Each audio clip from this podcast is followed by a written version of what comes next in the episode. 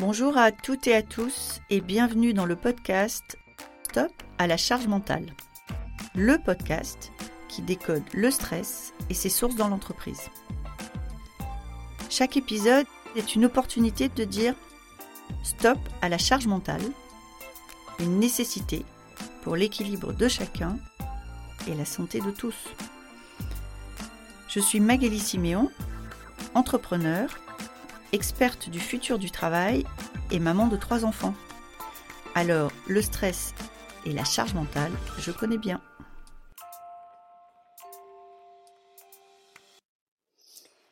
Bonjour et bienvenue dans ce nouveau numéro du podcast Stop à la charge mentale. Aujourd'hui, j'accueille Anne-Laure. C'est une interview très authentique que Anne-Laure nous a livrée aujourd'hui où elle nous parle l'heure de coucher, euh, faire le dîner, avoir des scrupules, se mettre en colère, résister aux injonctions et où elle pose une très très jolie question que je vous livre en introduction et qu'elle vous redonnera en conclusion. Qu'est-ce qui me donne de la joie? Et je crois qu'en matière de charge mentale, c'est vraiment une question qui peut nous aider à désamorcer. Bonne écoute. Bonjour Anne-Laure, je suis ravie de vous accueillir aujourd'hui dans le podcast Stop à la charge mentale. Vous avez un métier, euh, vous avez un métier, c'est une bêtise ce que je dis. Vous êtes femme de marin, ce qui n'est pas un métier, mais vous allez nous expliquer comment ça imprime votre existence. Moi, quand on m'a dit euh, femme de marin, je vous ai vu sur un quai agitant un mouchoir blanc, bien sûr, avec un bateau qui s'en va. Je pense que la réalité est très différente et que l'existence de maman et femme de marin est, marquée par des caractéristiques très particulières. Et donc, je suis ravie de vous accueillir aujourd'hui pour qu'on en discute. Voilà, dites-nous déjà en quelques mots, alors, justement, ce que c'est que euh, votre métier qui n'est pas d'être femme de marin. Bonjour, déjà merci pour l'invitation. Donc femme de marin, oui. Alors par contre, en effet, je vais même plus sur le quai voir le bateau partir. Hein. Je l'ai fait une ou deux fois au début, mais non, je lui dis au revoir comme s'il partait au boulot et puis comme ça, moi, c'est réglé pour cette partie-là. Mon métier, au-delà d'être femme de marin, pendant 12 ans, j'ai travaillé dans l'industrie tant que cadre. Là, j'ai profité en fait de la dernière mutation de mon mari pour me reconvertir. Donc aujourd'hui, je suis rédactrice web euh, SEO freelance. Donc euh, je travaille à mon compte et euh, je produis du contenu optimisé pour les sites internet. Le, gros de mon quotidien, effectivement, c'est bah, d'être maman de deux enfants, donc de bientôt cinq ans et deux ans et demi, et puis de, m'en occuper au mieux pendant les multiples absences de mon mari, qui lui vogue un petit peu à droite à gauche pour, pendant des longues périodes au fil de l'année. Pour que nos auditrices et nos auditeurs voient bien concrètement, vous me disiez, vous êtes arrivé sur votre dernier lieu d'habitation cet été, c'est ça? Oui, bah, du coup en juillet dernier, fin juillet. Et votre conjoint est reparti en mission quand? Euh, Mi-août. Donc en fait, vous êtes sur une installation solo euh, En fait, pour l'anecdote, c'est même pire que ça parce qu'on devait déménager ensemble fin juillet et en fait, ma fille a fait la varicelle juste quand on devait prendre l'avion. Donc, euh, comme c'était un déménagement lointain, on n'a pas, j'ai pas pu prendre l'avion. Donc, mon mari a déménagé avec mon fils. Euh, ils ont fait l'installation vite fait tout seul, et je les ai rejoints une semaine après avec avec la petite. Et oui, après, c'est sûr que prendre les marques, la rentrée des enfants, tout ça, bah, papa était déjà parti. Donc, les inscriptions à droite à gauche, ça s'est fait toute seule, oui. Reviendra sur ce statut qui est, un petit peu particulier. je vais vous poser la, première question que je pose à chaque fois dans ce podcast. Pour vous, la charge mentale, c'est quoi? Je dirais que pour moi, la charge mentale, c'est le fait d'être un peu écrasé par euh, tout ce qu'on a à faire et tout ce qu'on a à penser et euh, par euh, toutes les casquettes qu'on endosse au quotidien. D'avoir un petit peu de mal peut-être à faire le tri et de sentir in fine un certain accablement. Un certain accablement. Ça se manifeste comme ça, c'est au bout d'un moment, c'est trop lourd pour les épaules? Mmh, ouais, je dirais ça, ouais. La charge mentale, pour moi, ça, ça pèse. Hein. c'est une charge. Donc, euh, ça finit par peser. Euh. Et aujourd'hui, quels sont pour vous les, les, principaux éléments de votre charge mentale? Qu'est-ce qui nourrit votre charge mentale aujourd'hui? Aujourd'hui, beaucoup de choses. J'en ai pris conscience il n'y a pas si longtemps que ça. Bon, déjà, euh, juste la gestion du quotidien, hein, finalement, la gestion des enfants. Enfin, là, mon mari, ça fait plus d'un mois et demi qu'il est parti. Donc, bah, c'est euh, la gestion euh, de la maison, euh, des enfants, de, les courses, les repas, parce que chez nous, c'est mon mari qui cuisine, donc c'est lui qui fait les courses aussi quand il est là. donc déjà, c'est quelque chose que je déteste faire, c'est quelque chose que je ne fais pas bien, pas très efficacement. Donc de devoir gérer ça c'est, c'est, ça fait partie de la charge. pour moi, c'est assez pesant. Après, je, pense que ça varie en fonction de, de chacun, mais clairement, moi, c'est des choses qui me pèsent, ça. Et puis oui, après, c'est juste en fait déjà les routines quotidiennes, euh, accompagner les enfants quand on a les enfants en bas âge, euh, c'est les accompagner le matin sur l'habillage, c'est les accompagner euh, sur le petit déj, c'est les accompagner le, soir sur les bains, sur tout en fait. Et en plus du coup bah, de de travailler parce que moi j'ai fait le choix de me reconvertir suite euh, à notre déménagement. Donc, euh, j'ai suivi une formation, j'ai créé mon entreprise et bah, tout ça, ça, ça, génère aussi une charge mentale, aussi plaisant que ce soit et euh, aussi épanouissant que, que ce soit pour moi en tout cas de, de faire ce nouveau métier. oui, c'est une charge aussi. C'est une charge aussi et il faut la prendre en compte. Donc finalement, c'est à la fois tout ce que vous avez à faire au sens les tâches qui sont planifiées, et c'est aussi ce quotidien où, où on est quand même contrainte toute la journée par des choses qu'il faut faire et qu'on n'a pas toujours envie de faire en fait. En fait, la charge mentale pour vous, c'est un peu, on n'a pas vraiment le choix de la planning, du planning de la journée non plus. Ah bah oui, enfin, dans une certaine mesure, en tout cas, on est contraint quand même par le déroulement des journées, l'école, et puis après les aléas extérieurs. Là, nous, on est à La Réunion, il y a eu des cyclones, euh, tout ce genre d'événements, en fait, qu'on peut pas contrôler, mais qui génèrent euh, également de la charge, puisque ça impacte notre organisation quotidienne. Euh, les cyclones, faut préparer, donc faut, faut se préparer, faut aller faire des courses, faut préparer le logement. Tout ça, c'est des choses qui viennent se rajouter de façon relativement impromptue, en tout cas avec un préavis assez limité. Bien sûr. Et du coup, ouais, ça, c'est aussi la charge mentale, je dirais. Ouais. Et le métier de votre conjoint, euh, ça ajoute, ça complique? Ah bah oui, c'est sûr que ce que je disais, quand il est là, euh, il y a toute une partie, enfin pour le coup j'ai de la chance, mon mari prend sa part de charge mentale quand il est là. D'accord. Enfin d'ailleurs, je sais qu'il la ressent aussi quand il n'est pas là, et je crois que c'est assez frustrant pour lui, mais euh, pour le coup, moi ça je m'en détache quand je suis toute seule parce que je, ne vais pas me mettre à, m'inquiéter de sa charge mentale.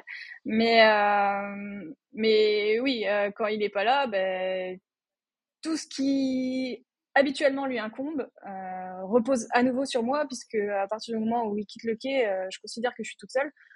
Ça c'est quelque chose que j'ai pris l'habitude de faire euh, au fil du temps. Je le faisais pas spécialement au début. Je, je, continuais à me dire que je comptais sur lui parce qu'on était deux, etc. Sauf que factuellement, quand il est pas là, il est à peine joignable. En tout cas, je peux pas maîtriser les moments où je vais pouvoir le joindre. Lui non plus d'ailleurs. Donc c'est illusoire de se dire que, que je vais pouvoir vraiment compter sur lui dans ces moments-là. Et finalement, c'est plus simple de switcher complètement comme si j'étais seule à partir du moment où il part. Et voilà, quand j'ai la chance de pouvoir me reposer ponctuellement sur lui pendant ses absences, et eh ben, je le fais, mais, mais je compte pas dessus. Donc oui, la charge est amplifiée quand il part. Et le fait de faire ça, c'est-à-dire finalement de switcher dans un modèle euh, maman solo pendant ses absences, ça vous permet quoi en fait? Ça facilite quoi pour vous? Ça me permet d'être moins dans l'attente finalement. Je m'organise. Finalement, ça veut dire que je prends toute la charge pour moi. sur le papier, ça ne fait pas forcément rêver, mais en même temps, au moins, je peux la gérer. C'est moi qui l'organise, c'est moi qui priorise, c'est moi qui me dis, bah, ok, ça, euh, ça arrête d'être un combat parce que là, je ne peux pas me permettre. Un exemple là-dessus, c'est qu'on avait un, principe, c'était que nos enfants n'avaient pas droit aux écrans les jours d'école. Et là, depuis qu'il est parti, enfin pas depuis qu'il est parti, mais depuis euh, quelques semaines après son départ, j'ai décidé d'instaurer, il y a un temps d'écran après la douche le soir pour les enfants. Moi, ça me permet de faire leur pas tranquille. Donc voilà, ça c'est un truc de notre charge mentale, parentale, de nos principes d'éducation sur lequel j'ai décidé de céder. Les enfants sont absolument au courant que c'est juste le temps que papa est pas là. Et en attendant, moi, ça me soulage et ça me permet un petit peu d'adoucir le reste et puis d'alléger le, finalement la charge que ça représentait de préparer le repas et de gérer les bains. Là, je sais que s'il y a la carotte du temps d'écran, euh, en général, les, les bains douches se passent euh, globalement mieux, euh, plus rapidement. Et, et, après, moi, je sais que j'ai le temps d'un épisode de Pas de patrouille pour aller faire à manger. Et mine de rien, ça, ça m'apaise beaucoup. Bah oui, bien sûr. Ça veut dire que finalement, une des solutions, c'est de lâcher sur un certain nombre de. C'est de lâcher, de choisir. Alors, c'est pas juste de lâcher euh, et de laisser partir, c'est de choisir des choses sur lesquelles on lâche pour gagner en confort pour tout le monde en plus. Exactement. Parce que pour vos enfants, je suppose que vous êtes plus détendus. Ah, bah, clairement. Pour eux, au final, je pense pas que ça va pourrir leur cerveau euh, d'avoir 20 minutes de pas de patrouille euh, qu'ils n'auraient pas normalement. Puis oui, je suis beaucoup plus détendue. déjà, je suis pas en train de de râler après le temps qui passe parce que parce que eux ils sont même plus motivés pour pour faire les choses. Et puis et puis ouais après moi ils sont pas à vouloir alors j'adorerais hein, l'image de cuisiner avec les enfants tout le monde tout le monde passe un bon moment on leur apprend en même temps ah, parce que ce sont les, les, bons petits légumes, etc. Bon, euh, déjà, moi, j'aime pas cuisiner, donc euh, je, je, je, leur transmets pas énormément de, de, choses positives quand je cuisine. À part, touche pas à ça, fais gaffe, peut-être brûler, ou euh, je sais pas quoi. Donc, mmh. donc c'est pas un bon moment, le, la cuisine, pour moi, avec les enfants, ou le week-end, ça m'arrive, mais sur autre chose, des gâteaux, des trucs un peu plus à ma portée, on va dire, en tout cas, dans la gestion avec les enfants. Préparer le dîner, clairement, ça fait pas partie des, des choses qui sont des moments de plaisir avec les enfants. Donc, donc voilà, je mets pas de, de poids là-dessus. Et puis euh, eux, pendant ce temps-là, ils sont contents. Ils ont l'impression que c'est la fête tous les jours parce qu'il y a, y, a, y a pas de patrouille tous les jours. Et puis, euh, et puis moi, je suis, je suis plus sereine aussi. Donc, euh, voilà. Et encore, et quand je dis que je cuisine, des fois, c'est juste réchauffer du picard. Hein, mais même, voilà, au moins, j'ai 20 minutes pour réchauffer mon picard tranquille. Oui, je comprends en, vous entendant, euh, je n'aime pas cuisiner. Alors, mes, mes, enfants ont, tous euh, bien survécu et bien grandi, hein, donc, euh, mais je n'aime pas cuisiner et je pense pas de souvenir de moi cuisinant avec mes enfants, donc je comprends bien. Parce que je pense que partager avec ses enfants une activité qu'on n'apprécie pas soi-même risque de tourner quand même à la grande corvée, hein, quand même. Et j'ai des enfants qui aiment cuisiner, mais qui ont appris avec pas mal leur grand-mère, en fait mais pas avec moi. Et alors vraiment, c'est très, pour moi, c'est très ok en fait. C'est-à-dire oui, l'image d'Épinal, dans cette partie d'imagerie d'Épinal, la partie la maman qui chante dans la cuisine avec ses enfants est une est une partie que j'ai tout de suite rayée de mes projets. Et je pense que c'est important pour la charge mentale. Moi aussi, mais sans, sans scrupule. Hein. Sans Non, mais je crois que c'est. Est-ce que finalement, la charge mentale, c'est pas aussi les scrupules? Et que donc, quand on n'en a pas, c'est plus facile de se sentir léger dans sa tête? Qu'est-ce que, qu'est-ce que vous en pensez? Ouais, si, absolument. C'est... Et c'est pour ça que ça diffère en fonction de tout le monde, parce qu'on met pas les mêmes euh, les curseurs au même endroit. Ouais. Et euh, les choses qui vont apporter pour les uns n'apporteront pas pour d'autres. Et euh, je pense que ça, d'une façon générale, dans la parentalité, en fait, pareil, sur par exemple les heures du coucher des enfants, certains, ça n'a aucune incidence. Pour d'autres, c'est un, c'est un vrai sujet. Je fais plutôt partie de ceux qui essayent de maintenir une heure de coucher régulière, mais euh, ça, mais c'est même pas un principe. C'est ça, c'est juste parce que je m'adapte à mes enfants. Je me suis autorisée à essayer, par exemple, de pas courir après le temps le soir et de les laisser se coucher. Euh, bah, voilà, quand ils se couchent, euh, bon, pas à 23 heures, hein, mais de de mettre moins de pression, sur, on va dire, sur le sur le timing du soir. Et en fait, tout le monde y perd parce que ils se couchent plus tard, mais les miens, c'est pas des enfants qui se lèvent plus tard. Donc euh, ça, voilà, il y a que en testant qu'on peut se rendre compte. Mais j'ai testé même plusieurs soirs de rang pour voir euh, si au bout d'un moment ils allaient se recaler. C'est pas le cas. Donc euh, mes enfants sont matinaux dans l'immédiat en tout cas, donc c'est comme ça. Et, et du coup, oui, c'est important qu'ils gardent une heure de coucher assez tôt parce que sinon ils sont fatigués et que quand ils sont fatigués, c'est désagréable pour eux et c'est désagréable pour moi. Donc ça, finalement, c'est quelque chose que j'ai testé, ça marche pas, je déroge pas. Absolument. C'est un peu ça aussi, c'est test and learn. Oui, oui, oui, oui, Et de regarder ce qui fonctionne Peut-être que ce qui est un peu compliqué aujourd'hui, c'est qu'on est exposé à tellement de d'images, parce que vraiment pour moi c'est des images de, de, maman et de papa modèle, de, principes. il n'y a pas longtemps, j'étais dans une gare où le titre d'un magazine c'était Tout ce jour avant 12 ans. et là, on a envie de rentrer chez soi en se disant mince, il a 10 ans, donc il me reste encore 2 ans. Et je pense que toutes ces injonctions de réussir des enfants, qui sont bien dans leur tête, qui sont ouverts, qui sont intelligents, ça complique encore plus les choses. J'ai pas le sentiment que mes parents, par exemple, avaient les mêmes injonctions. On était plutôt euh, sur le fait de faire des enfants obéissants et bien élevés. Voilà, c'était le critère euh, euh, aujourd'hui, la pression sur les, parents, elle est, euh, vous avez cette injonction de faire des enfants épanouis en fait. J'ai vu passer cette euh, une, ça m'a interpellée aussi, et, d'ailleurs, enfin, ça m'a vraiment parlé parce que c'est une question que je me suis posée cette semaine, parce qu'avec la fatigue des derniers temps, j'étais plus facilement en colère, et je me suis dit, mais est-ce que ma colère abîme mes enfants? Et pour le coup, alors, j'ai pas la réponse sur est-ce que ma colère abîme mes enfants, et je pense que il y aura des réponses qui iront dans tous les sens euh, potentiellement. Mais par contre, ce, dont j'ai pris conscience, c'est que moi, me mettre en colère sur mes enfants, par contre, ça me convient pas. Et que donc, il faut que je trouve d'autres façons de faire. Et finalement, ça me motive plus à m'adapter, de me dire que c'est juste que ça me convient pas à moi, que de dire que c'est une vérité générale, ma colère habite mes enfants. C'est vraiment essayer de revenir sur ce qui a de l'importance pour nous, en fait, et ce que ça veut dire pour nous. Tout ce qui est étude autour du bien-être des enfants démontre, alors tant que les choses restent bien sûr de l'ordre du, alors j'allais dire du raisonnable, voilà, de, l'ordre que les choses ne prennent pas trop de proportions par rapport aux enfants. Non mais voilà, non mais voilà, une des choses les plus efficaces en fait, c'est de reconnaître ses torts. C'est pas toujours la chose la plus facile, hein. et en fait ça déconstruit beaucoup de choses et c'est hyper intéressant dans, dans, la façon dont se fabrique la, la, la, posture et la personnalité d'un enfant que de très tôt l'exposer à j'ai fait un truc en fait et, et a posteriori je me dis que c'était une boulette et je te le dis. Et donc, ça veut dire qu'à la fois, ça permet de, dépersonnaliser l'effet. C'est-à-dire, finalement, j'étais en colère, mais c'est pas toi, c'est moi. Et ça donne à l'enfant l'exemple que c'est OK de se tromper. C'est un des mécanismes puissants qui permet d'autoriser les enfants à pas chercher à être parfaits eux-mêmes. Parce que souvent, ce qui nous met en colère, euh, c'est aussi de certaines images ou certains niveaux d'attente par rapport à soi-même. Et, je pense que quand on élève des enfants, et, alors moi, je me dis particulièrement quand on élève des filles, déconstruire ce niveau d'exigence en disant voilà, je me suis énervée, j'aurais pas dû, c'est une boulette. je dis pas que je le ferai plus non plus, mais je vais essayer autrement. je pense que c'est des étapes de développement de l'enfant qui sont hyper importantes. Freud dit que le meilleur service qu'on puisse rendre à des enfants, c'est de ne pas être des enfants parfaits, des parents parfaits. Et j'ai toujours dit à mes enfants que de ce point de vue-là, c'était bon, quoi. J'étais hyper bonne. pour les miens aussi, c'est bon. je crois que c'est hyper important. Je me demande si c'est pas ça qui peut nous rendre, dingues, c'est de chercher à être parfait en fait. Sans doute. Et puis de toute façon, les enfants, ils fonctionnent par mimétisme. Donc euh, je vois bien, en fait, euh, mes enfants, ils ont quand même une certaine tendance à se battre entre eux.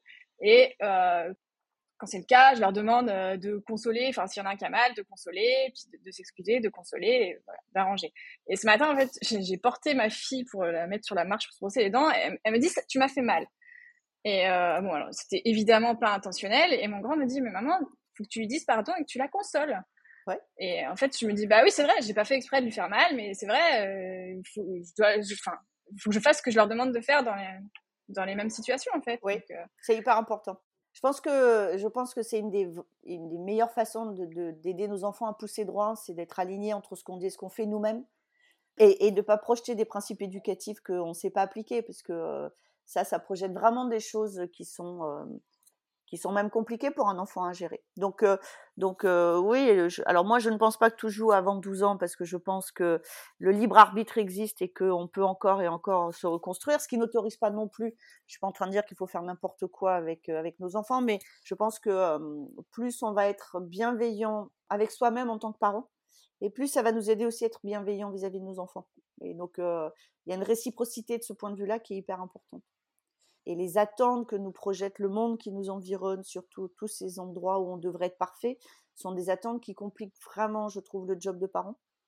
Euh, parce qu'on a l'impression, moi j'ai eu souvent l'impression quand mes enfants étaient petits d'avoir un espèce de truc au-dessus de ma tête qui jugeait quoi.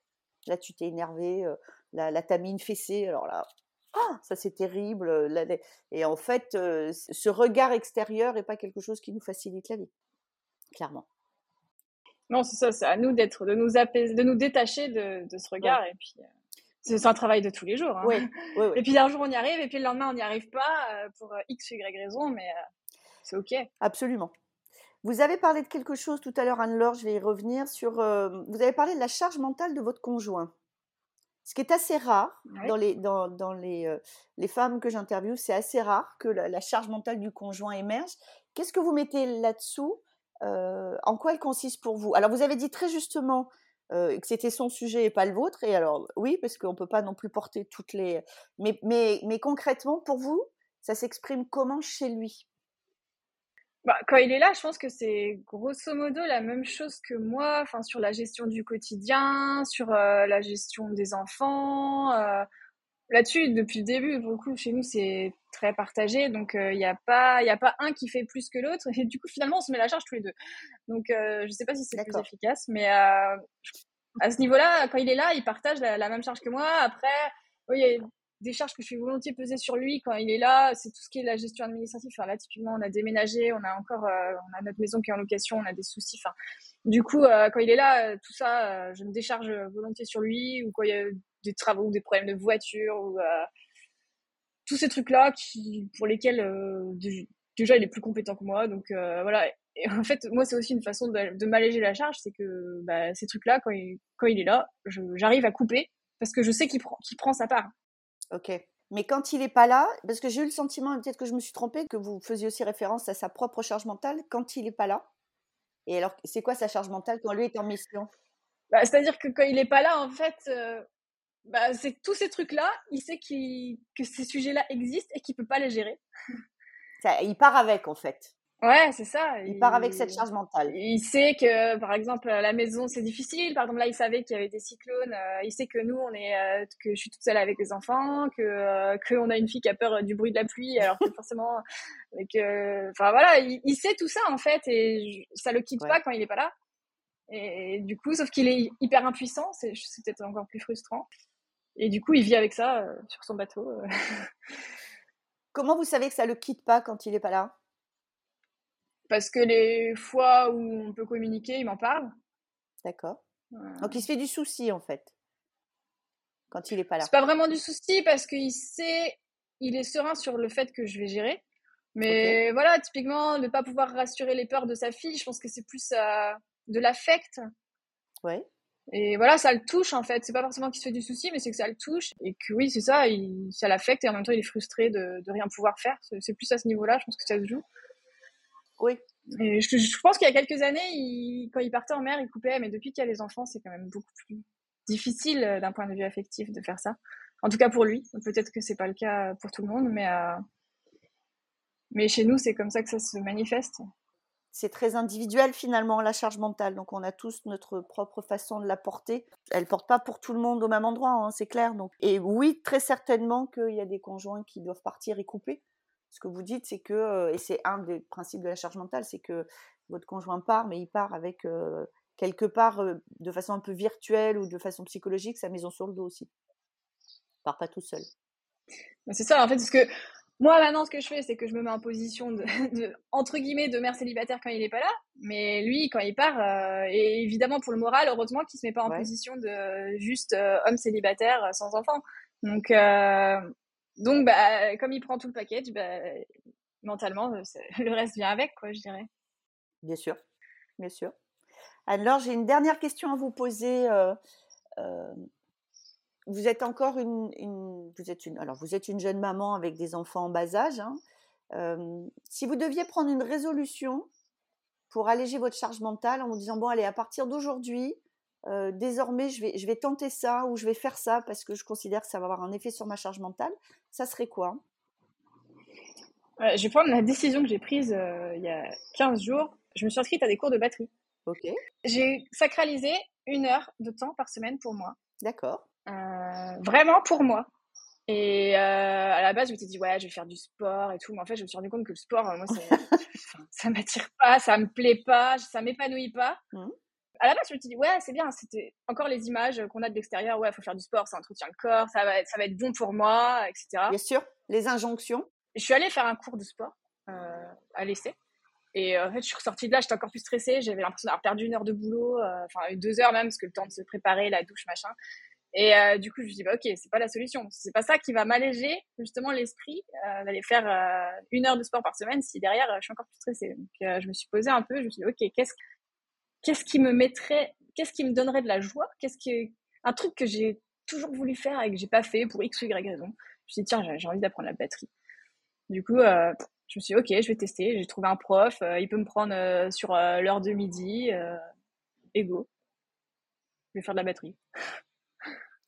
C'est alors moi je trouve que c'est une très c'est une conclusion tout à fait parfaite avec une question qui est une très jolie, une très bonne question. Qu'est-ce qui me mettrait de la joie? Je pense que c'est une très bonne façon de se poser la question euh, et d'aller trouver une réponse qui nous va bien. Anne-Laure, merci beaucoup. C'était euh, euh, très vrai, très authentique et donc très Lily. Donc merci pour votre, pour votre participation et pour toutes vos informations. Avec plaisir, c'est moi qui vous remercie. C'était un échange super agréable et puis très intéressant. Je vous souhaite bon vent alors. On peut dire ça à une femme de marin. Ouais, je crois. Bon vent, bonne mer. bon vent, bonne mer.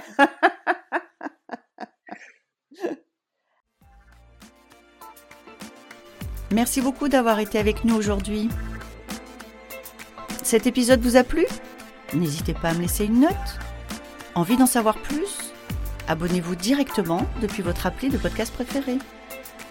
Si vous souhaitez me confier votre histoire sur le stress en entreprise, contactez-moi via notre site Lily facilite la vie. Le lien est dans la description. Je vous donne rendez-vous la semaine prochaine pour un nouvel épisode de Stop à la charge mentale. Merci et à bientôt